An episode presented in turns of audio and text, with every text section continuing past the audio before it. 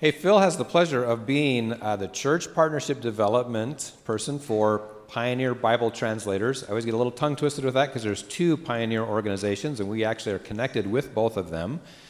Uh, Phil is with Pioneer Bible Translators, and he served for 16 years in South Africa on the mission field, he and his wife, and then uh, returned home and was, for 10 years, was the missions pastor at his sending church and then has spent the last, uh, since 2018, so what's that, six years?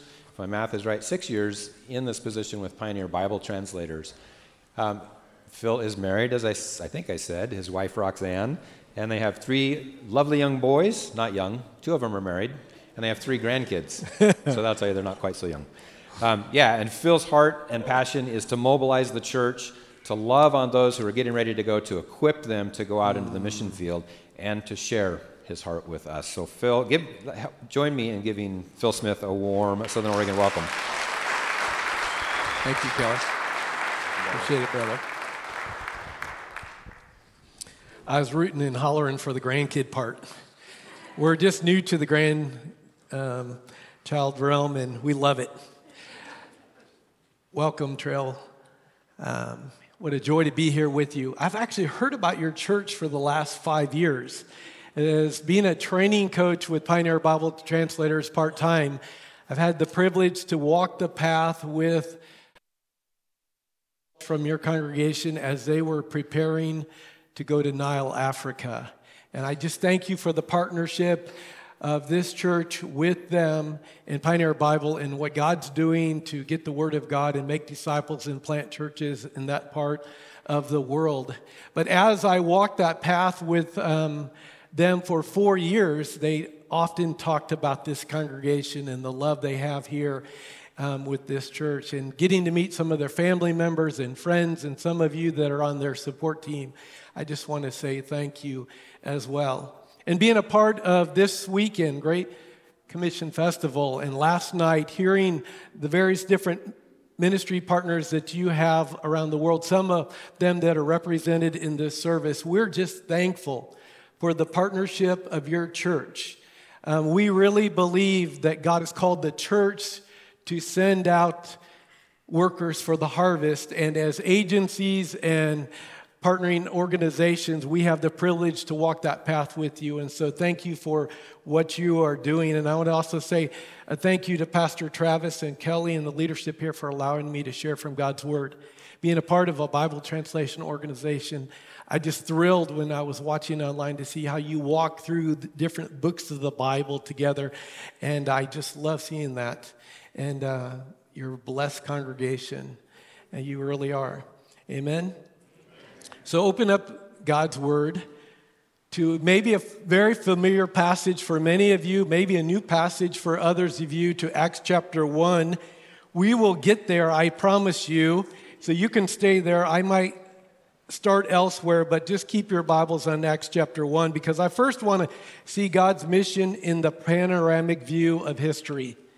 What is God doing at what is he doing from the beginning of history until Christ comes again? You know, God is moving to throughout history to redeem and restore mankind to himself. Amen. And God has chosen to invite us, which is very humbling, to invite his followers to live on mission with him.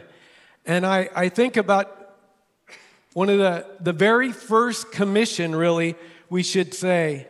We often think about the great commissions, the, the five of them in the New Testament, but really the first great commission was to Abraham in the Old Testament. Let me read it Genesis 12, 1 to 4. The Lord had said to Abram, Go from your country, your people, and your father's household to the land I will show you.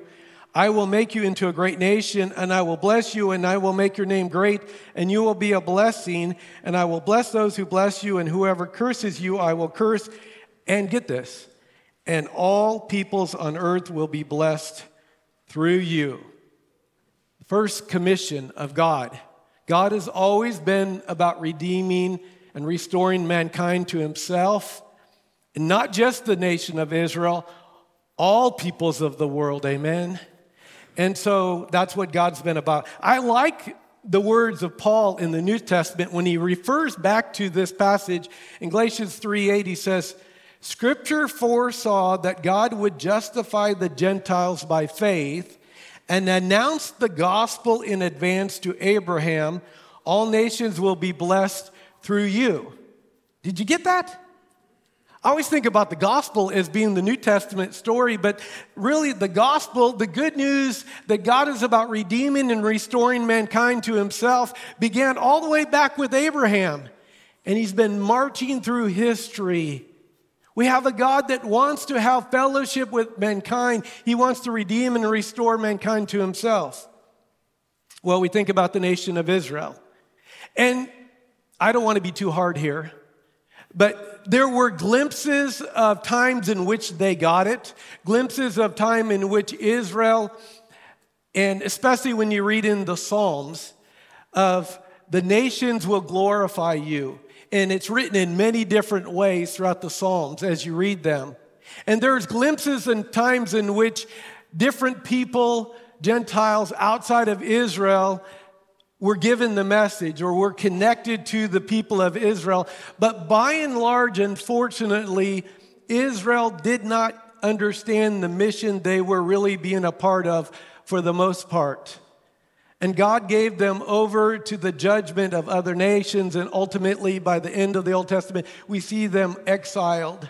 And God calling them, because unfortunately, they either rejected the foreign people around them and isolated themselves, or they integrated with them in their other gods and their worship and compromised in their faith. And so, like the story of Jonah is a good example of, of much of the history, unfortunately, of the nation of Israel, is Jonah did not want the Assyrian people, the Ninevites, their enemies to see the compassion and the love of God and repent and come to Him.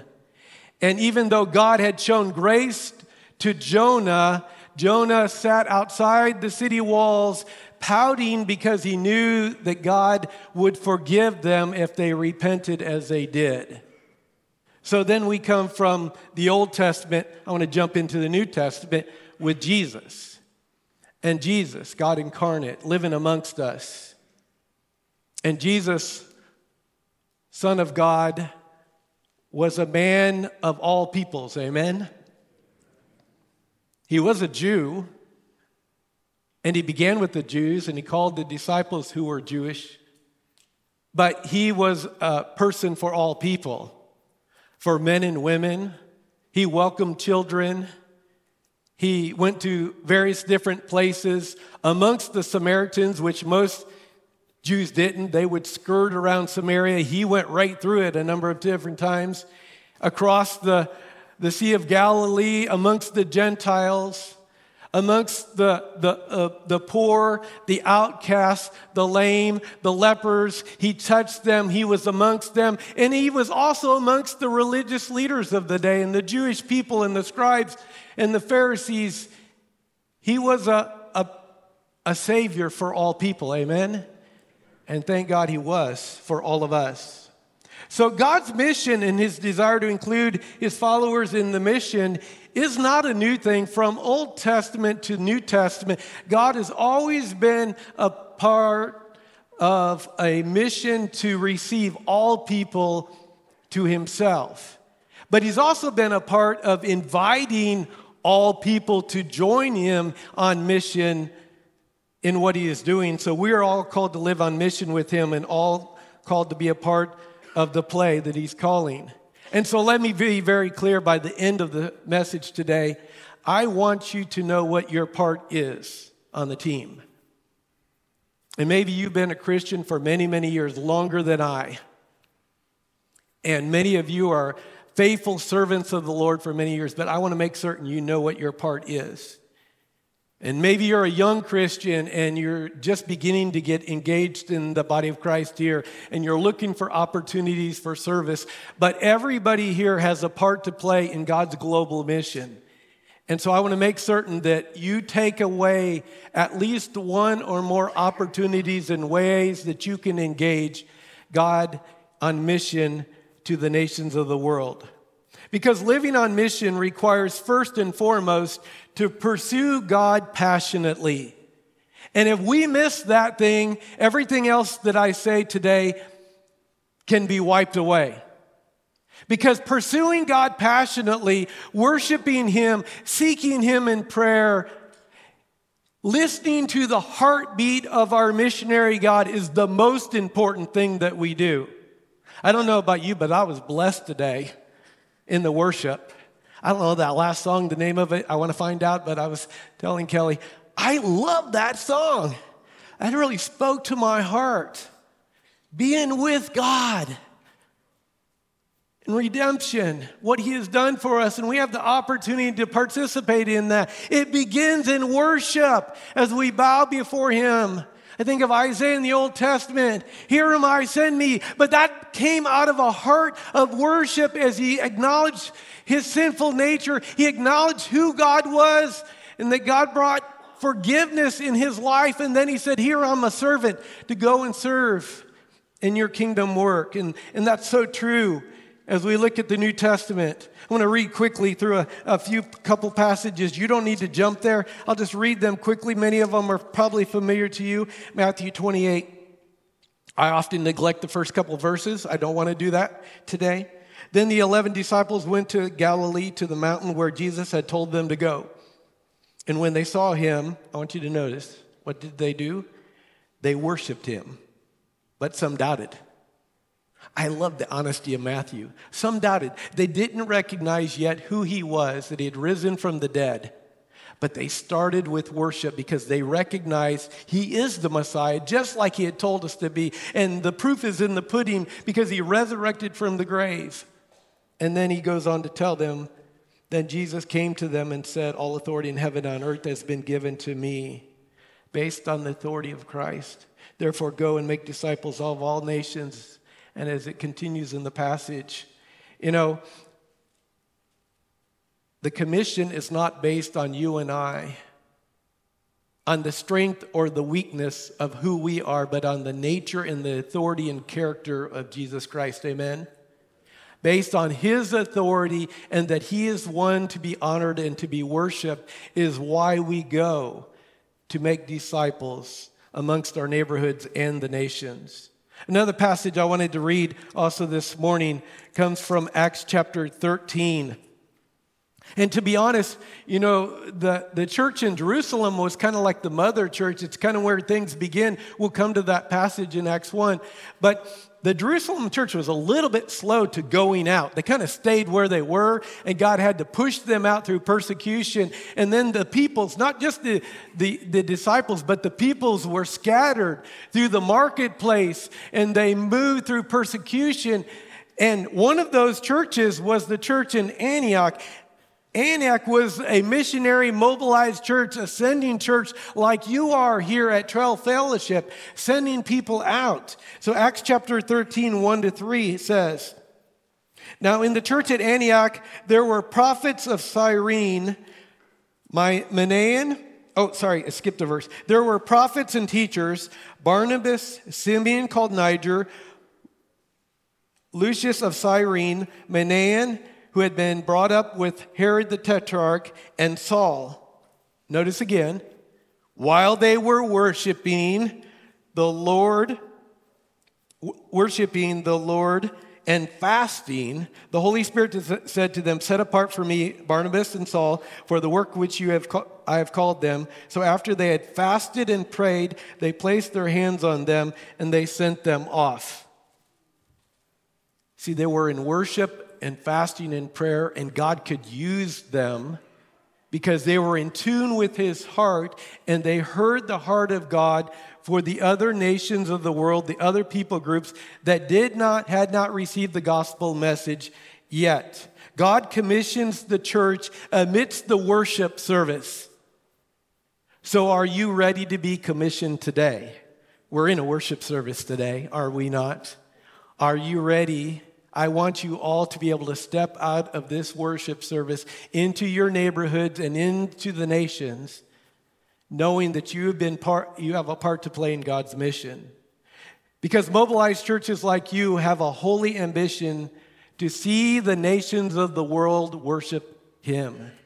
When I think about the 12 different people groups that the family has the potential of doing language development amongst to translate God's word as a team and make disciples and make a network of churches to grow, mature, and multiply in that part of the world, I think that the angels are rejoicing when God's name is worshiped amongst the nations of the world. I would add that we saw it last night at the banquet. Somebody shared this often repeated statement from John Piper mission exists because worship does not. Have you heard that before? Mission exists because worship does not. And so when all the peoples of the world and when the time comes when everybody is heard, and when God in His appointed time comes back again, mission will stop, and we'll just bow and worship to Him, all the peoples of the world. Revelation 7. But I would say this also it's not only going to happen at the end, I think it's the front end of mission. Mission begins the process or worship begins the process that leads to mission that ultimately will lead us to the throne of God.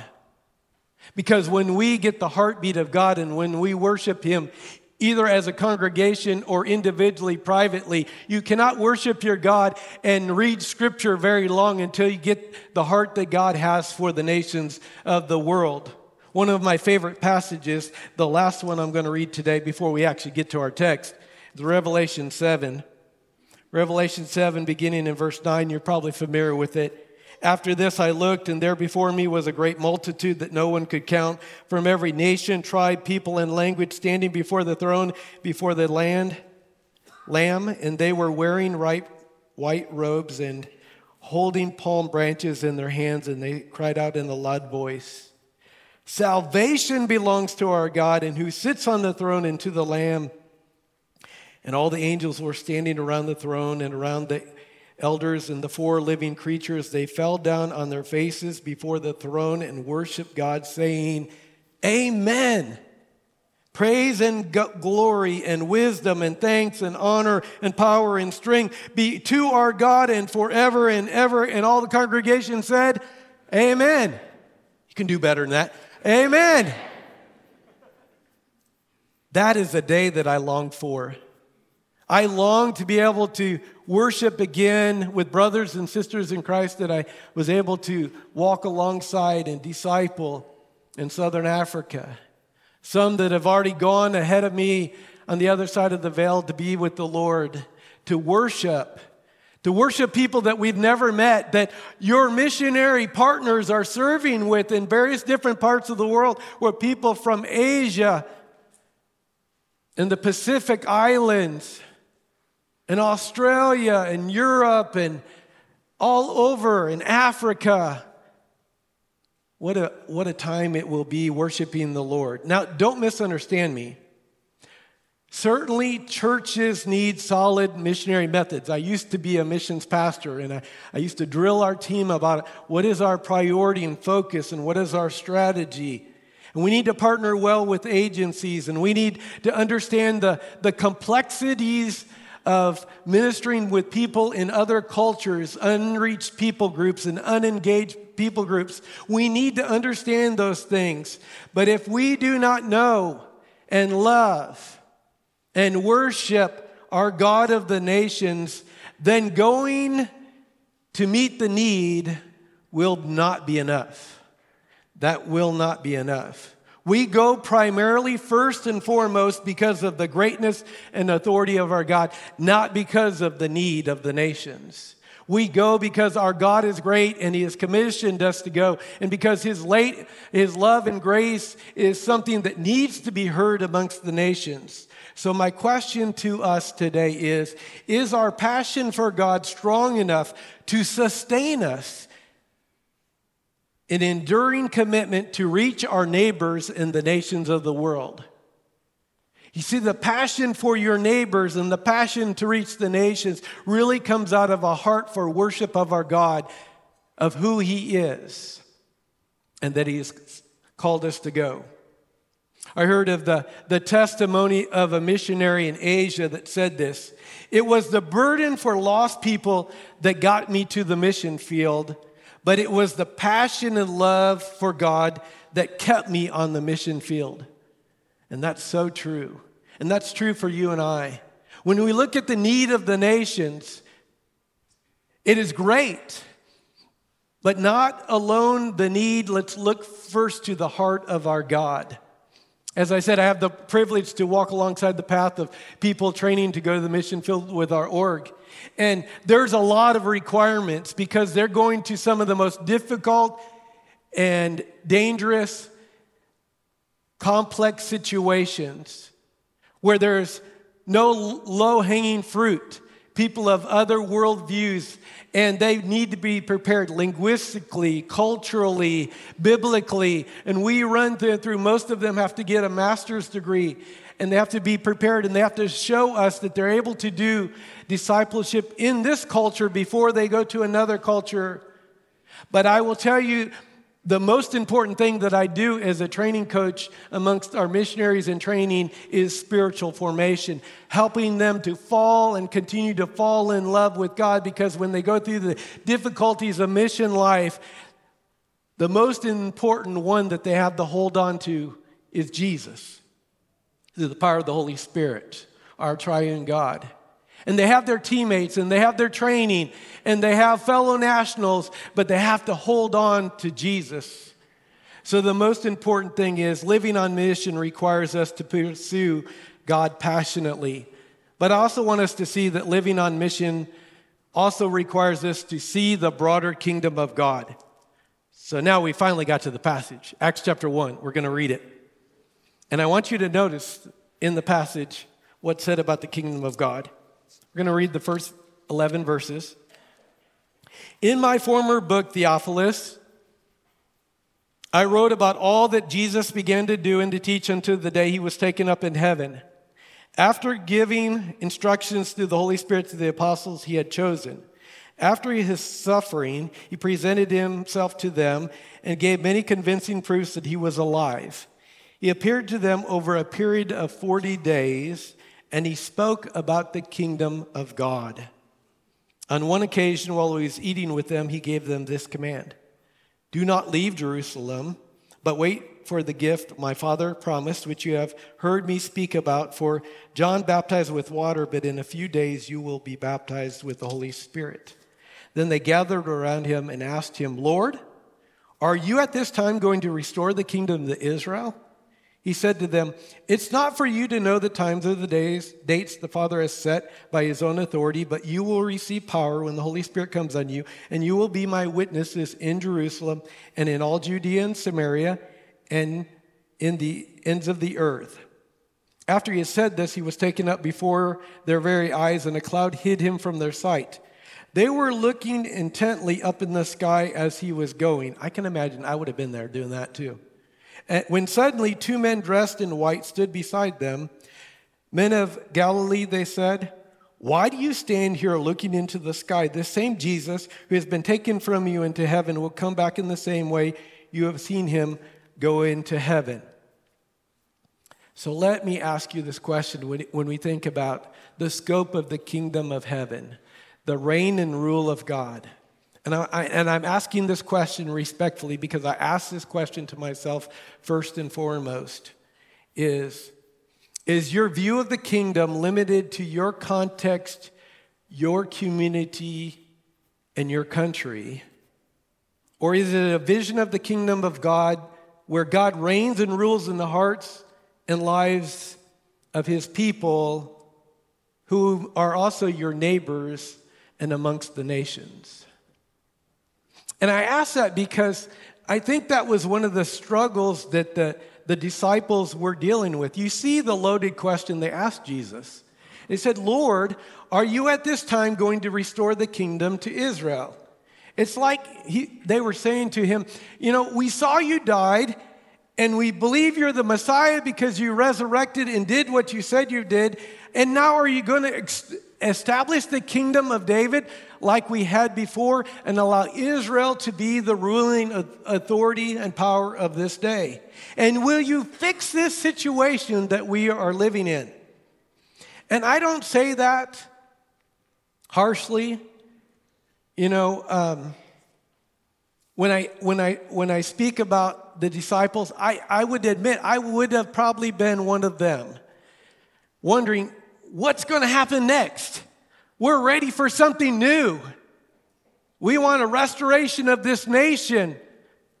We want you to see, be seated on the throne here and remove this Roman Empire and fix the situation that we're living in. I just, it's hard for us to comprehend the situation back in the first century pre Christian era. Death was a regular occurrence. I say this respectfully. I'm glad the children are not in here today. Death was a regular occurrence. Baby girls were often thrown out in the trash. It breaks my heart to think about they were under an oppressive government that they were forced to submit to. There was no orphanages, there was no government assistance, there was huge poverty amongst the people of Israel, there was child sacrifice, women had few rights, slavery. It was a dark and a brutal period of time that was lacking hope. And the disciples are wondering, are you going to fix this situation, Jesus? We know you got the power now to do it.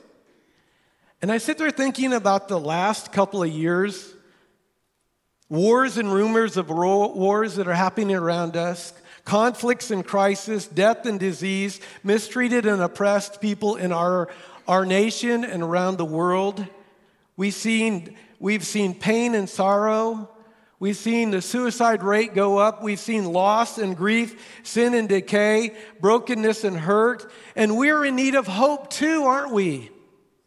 And if I was honest with you, I would be one of the disciples asking Jesus, Are you going to fix, fix this situation? Is this the time when the kingdom is coming now?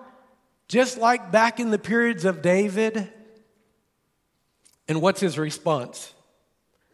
Jesus' response is very interesting. It's a matter of yes and no. Let me explain that one. Let's start with no.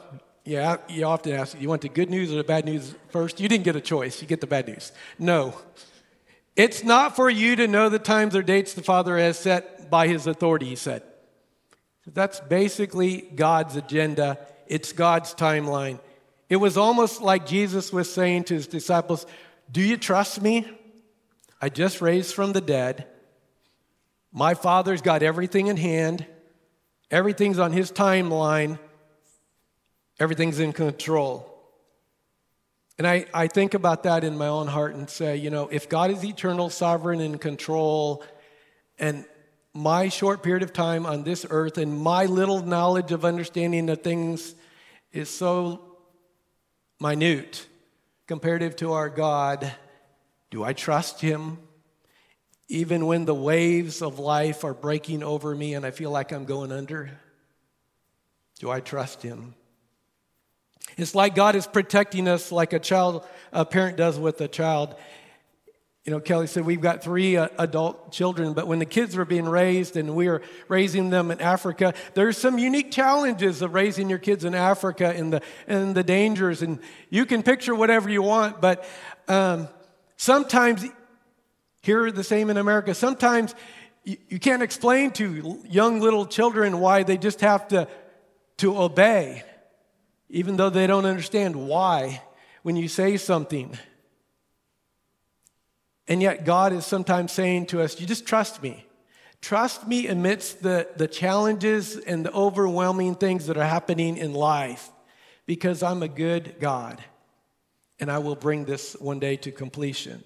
So that's the second side is the good news. It says, it's been set by God. God's plan to redeem and restore mankind is on the move. His kingdom is being established in the hearts of people through the gospel being spread throughout all the nations of the world. And the second coming of Jesus has been set in place. We are not stuck in this world in a never ending cycle of loss. There will be a day a good and beautiful day when Christ will come again and he will reign on high forever. But I'm also thankful that he's a patient God, not wanting anyone to perish, giving an opportunity that every people group of the world will have an opportunity to hear the gospel of Christ. And so it helps me in the times of discouragement and heartache to hold on. And I hope it helps you to hold on as well. God has not abandoned us. He is a beautiful God, beautiful and good God, and there will be a good and beautiful coming on one day. So we who are living on mission requires us to pursue God passionately it also requires us to see the broader kingdom of God of what He is doing around the world. That's why I love to hear the stories and read the newsletters of your partners and other partners that I know around the world because God's kingdom is advancing no matter what, even amidst the difficulties that I see in my own life or even in my own nation. The third thing that I want us to notice if you're going to live on mission with God, just like he said to his disciples, you have to be empowered by his spirit, to be empowered by God's spirit. He said, but you will receive power when the Holy Spirit comes on you. Amen? Can I get an amen in that one? Amen. Thank goodness it's not dependent on my own strength and energy because I wouldn't make it. Yeah, more on that in a minute. But you will receive power. What, when does that happen? best can be stated at conversion. When you say yes to Jesus, God has promised the power of the Holy Spirit in your life. If you said yes to Jesus, if you have put your faith in Jesus and repented of Him, and you've chosen to allow Him to be your Savior and Lord, and you've been baptized in the waters, God's Spirit is living within us. You cannot be a child of God and His Spirit not living within you. And that brings a lot of hope to me. He has not abandoned you. He has sealed with you in you the promise of the Holy Spirit. You're a child of God. You are sealed. You are His. And He's empowering you through the, the Holy Spirit to live out the life every day.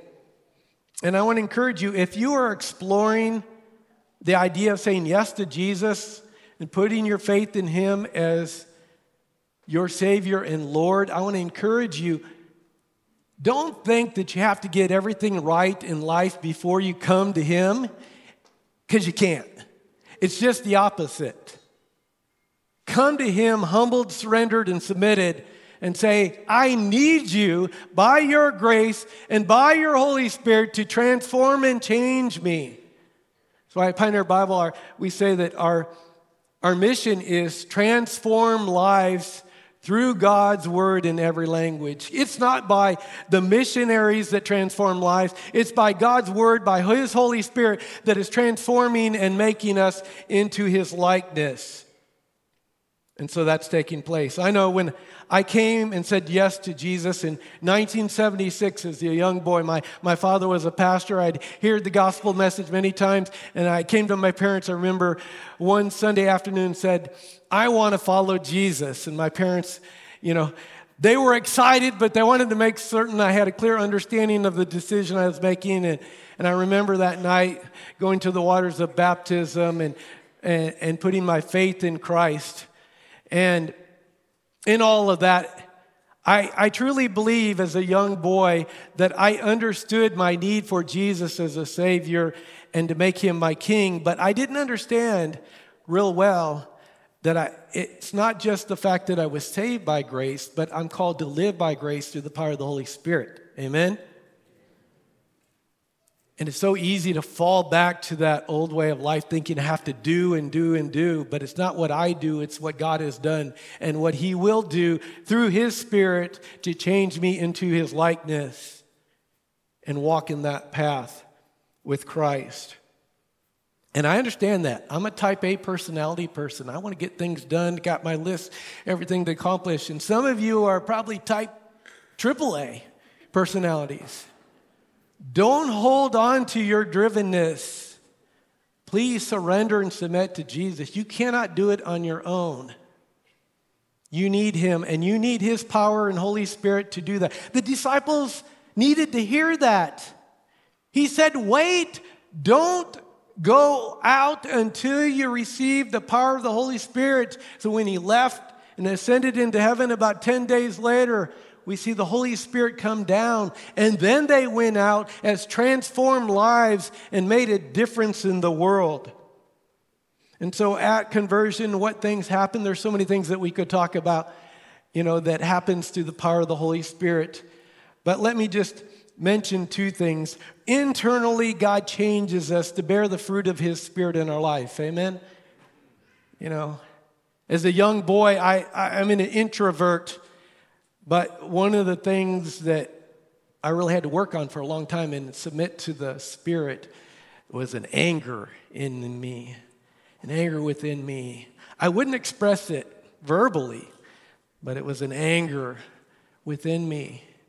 And God took a hold of me through the power of His Spirit and, and released that as I humbled to Him and removed that anger and, built within me patience and love and forgiveness through the power of the Spirit to change those inner things with me. So God changes us. I, I don't know how that all happens and take place. We talk about that in spiritual formation with the people that we, we coach, but it's God uses the action of the Holy Spirit. This is the way I describe it through our spiritual disciplines and practices like worship and study of the Bible and prayer and those things, in our ordinary circumstances of life and often through the difficulties of life, in community with other believers to transform us into the likeness of Christ.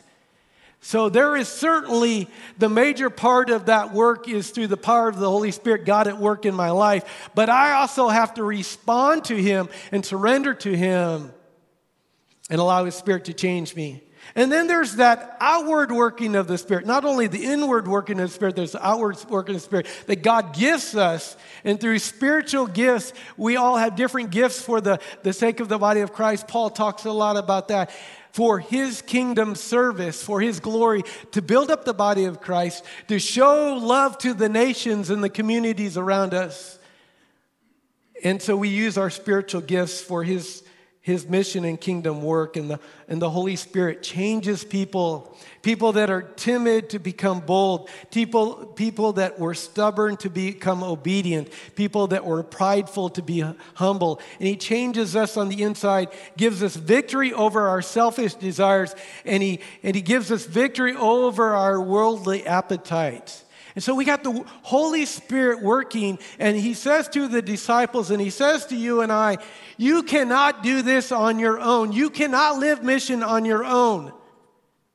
You need my power through the Spirit in all you do. And then you see, you read through the book of Acts. Last year, I was reading through the book of Acts. I, I do an online English conversation course, and the last two years, I've been spending time online with a college student from Seoul, Korea. And every Wednesday morning at 7 a.m. Central Time, over in, over in the central part of the country, and he's 10 o'clock at night in Seoul, Korea, the same day. He's already finished the day, but you know, college students, they love to stay up late at night. For the last two years, we've been studying the Bible, walking through the book of Luke, chapter by chapter, and then through the book of Acts.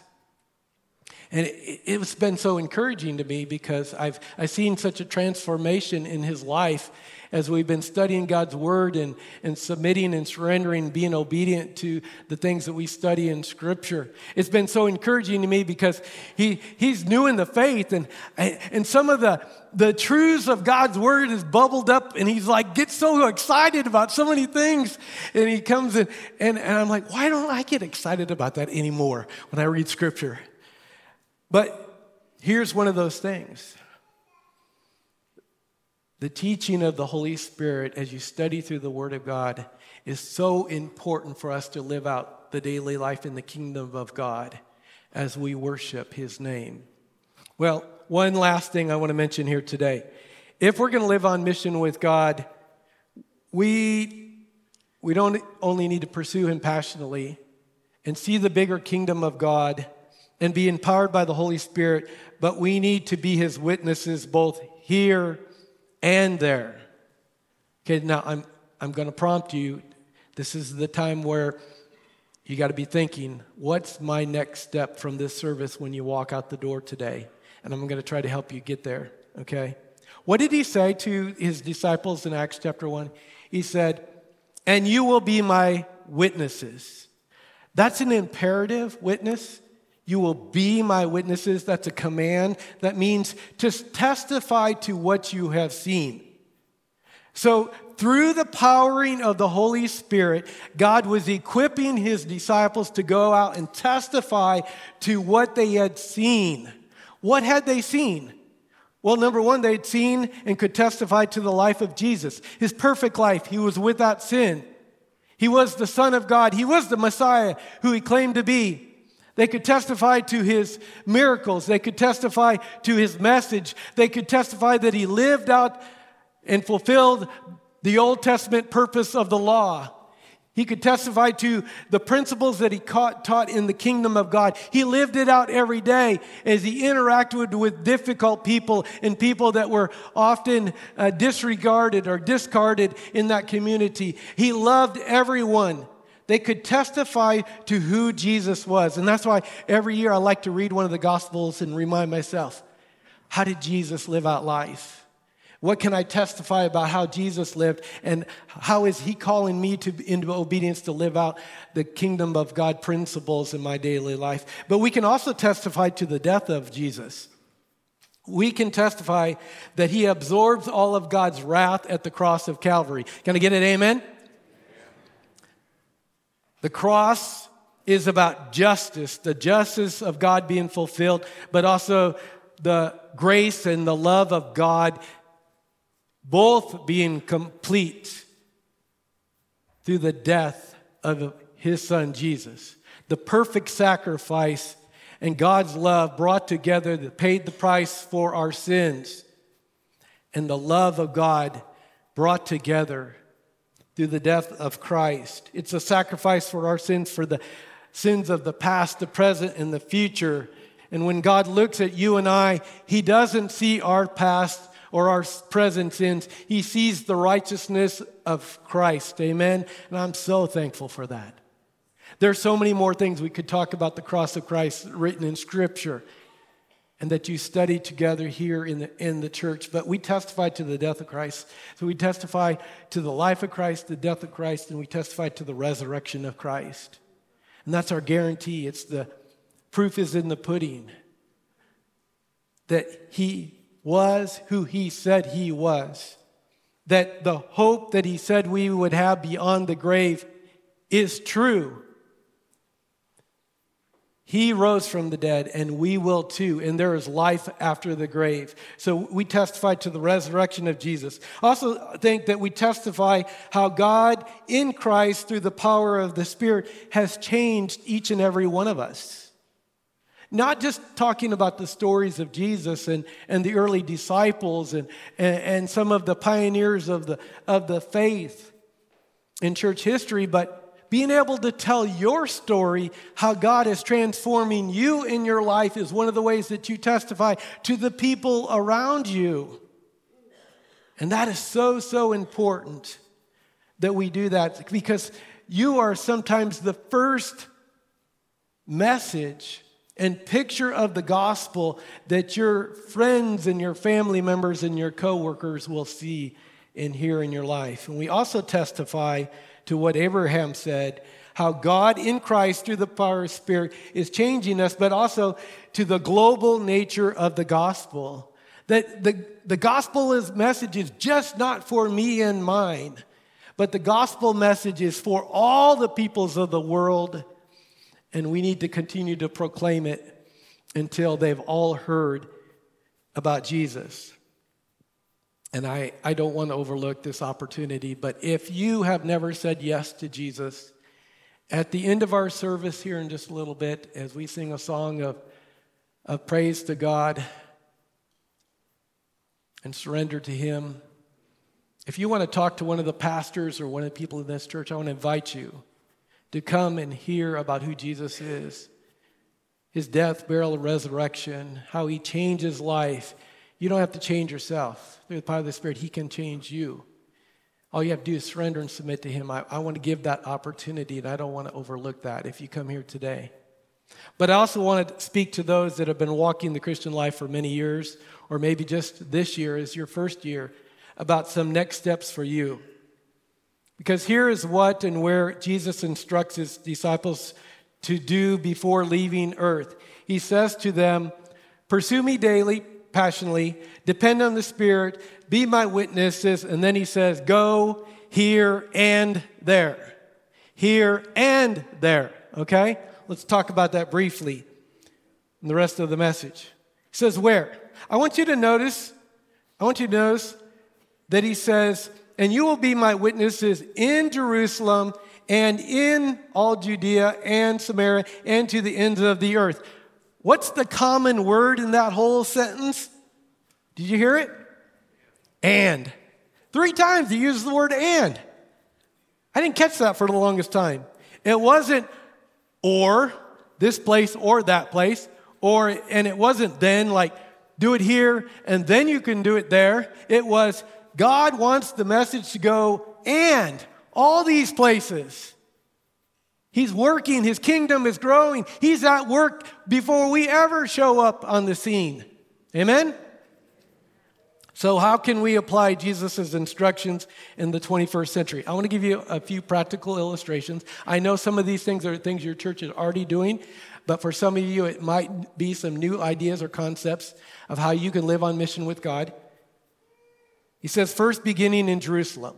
Where's that? Where was Jerusalem for them? It was, it was home. It was really where they were right then. Now, now, admittedly, most of the the 12 disciples weren't actually from Jerusalem. They were from the area around the Sea of Galilee, but they'd all been there they, uh, on the day of Pentecost. They were in Jerusalem, right where you are. Start right where you are to testify, to be a witness, to make disciples, to depend on the power of the Holy Spirit, to advance God's kingdom work right where you are. That's not just for your missionary partners that are going to the nations. It's for you and I who are amongst our neighborhoods. It's for all of us in all that we have opportunity to do. That was a very strategic place also in Jerusalem, but it wasn't an easy place because that's where Jesus had been crucified. That's where Acts chapter 7, where Stephen, the first martyr, was killed. That wasn't an easy task to testify in Jerusalem. And sometimes talking to family members, talking to people we work with, talking to our neighbors are not the easiest people to talk to. And sometimes we have to risk something when we do it. But God says to all of us begin in your Jerusalem right where you are. You might say, Well, I'm not a pastor, I'm not a leader. God's called all of us to do something to testify. You can testify to what God's doing in your life. You don't have to be a scholar or theologian to have all the right words. It's most sometimes it's better you don't have all the right words. Just begin where you are and tell that story to your neighbors. I, I've been thinking about me and my wife two years ago moved to a, a different place. We're kind of downsizing now that the kids are out of the house. And man, our first and primary prayer was uh, we want to get to know our neighbors. I, I, can just bink, bink, bink, bink. I can tell you stories about all of the neighbors that are around uh, where we live in the patio homes around me and trying to get to know them and be honest and real and authentic about life, but also to help them recognize, not importantly, that I'm a Jesus follower, but Jesus has changed my life. That's the most important thing. Then he says, Judea. Similarly, cultural people, the Jewish people, uh, the greater province and region right there, but not people that they necessarily rub shoulders with every day. Who are those people that maybe are not your neighbors or your coworkers that you're with every day or your family members, but you rub shoulders? It might be at the grocery store, it might be at the gym, it might be at the airport, it might be when you go to the county fair. It might be in uh, when you go on vacation or when you're traveling. Those are the Judean people, people that are culturally like you from this area of the country, but people that you don't always rub shoulders with. And be praying that God would open the door and opportunity to testify um, to people around you. I told you I'm an introvert, and I will confess, I had to repent to God uh, a couple of years ago. When I would get on the airplanes, like tomorrow to fly back home, I would say, God, let me get three seats by myself. just give me three seats. Don't let it be sold out. You know, I just wanted my space, my time to myself. And I thought, you know, that's not good. There are people that I might intersect in life. And since I started praying for God, would you provide an opportunity to intersect with somebody that I'm sitting next with or across the aisle? I've been amazed over the last couple of years, people that I've met, believers and non believers, and people going through various challenges of life, and, and people that I could point to other churches and, and places and talk about the gospel and, and even and witness what God's doing around the world. So, Jerusalem and Judea and Samaria. Now, those there was those were people that rubbed the Jewish people wrong. There was antagonism, there was animosity between them.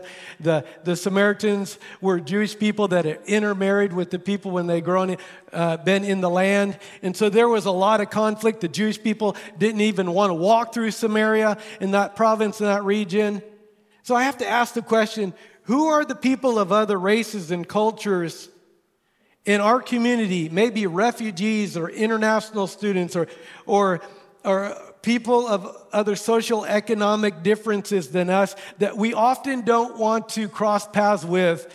But like Jesus, he's prompting by the Holy Spirit to say, why don't you go out of your way to connect with that person, to rub shoulders with that person, to meet that need in your community? Maybe it's international students. Where, uh, where I live, Wichita State University, there's been a huge population of international students. I used to serve and do English conversation there as well. And, and for years, we had 600 Saudi students at our one university. And I loved it because we do English conversation. They had to get to a certain level of English conversation. And you know, I didn't have to say anything about Jesus, but when we would, would gather together and we, we, we would talk through English and we would take them out into our community and show them places in our community, talk about our culture and everything, nine out of 10 times the question would come up, one of them would ask, because they had a free space in our culture to ask, So, are you a, a Christian? And what does that mean? I remember one day in a conversation, one of uh, Japanese students and two Saudi students were having coffee together outside, and, and, and the Japanese student asked the Saudi students, what's, what's the God you guys follow? What's that all about? What do you do on Fridays in prayer? What's that about? You know, and then, then the two Saudi guys asked this guy, What is this thing you follow? Buddhism? Shintoism, what's that about? Why the temples that you have? What, what's there? And I'm like, well, this is really interesting play. And then all of a sudden they looked at me and goes, well, we assume you're a Christian. What does that mean? And, and, and the and word Christian is a loaded word. And I, I said, I, I tend to say, I, I like to, fo- I'm a follower of Jesus. Let me tell you what that means. Didn't have to be pushy. That's not what it was about just an opportunity to testify to what Jesus is doing in our lives. Well, before we wrap it up, we cannot overlook here on Great Commission Festival weekend and to the ends of the earth, where the gospel is going out to unreached people who have no access to, to witness and, and to testify of who Jesus is. You know, some of the most spiritually impoverished people in our world are the people that don't have access to God's word and don't have a disciple movement or a church in the area to hear anything about Jesus. They might live, they might be born, live, and die and never hear the name of Jesus. I hear that from a lot of our Asian workers, where they ask people, Do you know Jesus? And the response often is, No, what's a Jesus? Where do you get that? They've never even heard the name of Jesus. To the ends of the earth. God has called us there as well. Now, let's be clear, not, God has not called everybody to go. In the church in Antioch, chapter 13, not everybody was sent. Paul and Barnabas and a team of people were sent to go. But there were others that, of the church that sent them through the power of the Holy Spirit. They were sent, and there were those that were gifted, equipped to go, and there were, those that sent. Okay, so there are different roles.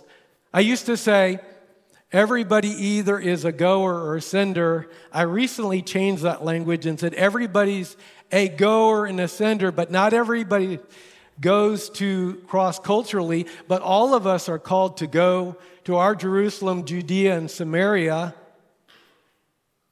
And we're also called to send people to the ends of the earth. And you're doing that so well. And there are so many different ways that you can do this. Some of, we talked last night, some of it was mentioned perspectives. If you're not taking perspectives, I would encourage you to take it. I'm actually one of the coordinators for Perspectives in Wichita. We have perspectives on Sunday night, and then we have perspectives on Wednesday night across town in our city. And I've just seen mobilization of people to go and the churches that want to send those that have been called to go. And perspective talks about different ways that you can get involved. You can welcome people, internationals, refugees, people in your community. You can, you can pray and prayer is not the least that I can do, it's the most that I can do. Amen? Because through the power of God, through your prayers, and there's a great resource uh, that somebody shared, Eric shared this with me from the mission team. There's a great resource. Grab a copy of this next couple of weeks. All your missionary partners, all your local partners, your staff, your leaders, please would you be praying for them? Pray for them, maybe just one a week, or adopt one to pray for. Get on their newsletter, find out what the prayers are. All of us can do that. It's the most important thing we can do. We can welcome, we can pray, we can give. In generosity to give, your church gives. And many of you are, are givers on the support team of various missionaries that are going out. And your investment is making an eternal difference far outweighs anything you will get in this world and give. Some of you are called to go. Some of those students that left earlier, some of those kids that are in your children's ministry are some of the Vickies that need to be sent out from this church and need to go. And your families and your church need to send them. Some of them need to go, and you need to be a sending church and mobilizing them in a powerful way. So go, send, and then mobilize future workers until the task is completed. So living on mission requires us to pursue God passionately, to see the broadness of the kingdom of God, to be empowered by His Spirit, and to be His witnesses, both here and there. So my part's done. Now it's your part. I'm going to invite the worship team to come up here just now. But I want to ask you to think about what is your next step? We've talked about a lot of different things. If you're not a follower of Jesus and you want to say yes, I want to invite you to come forward or see one of the pastors or maybe who you came with here to church and ask about following Jesus.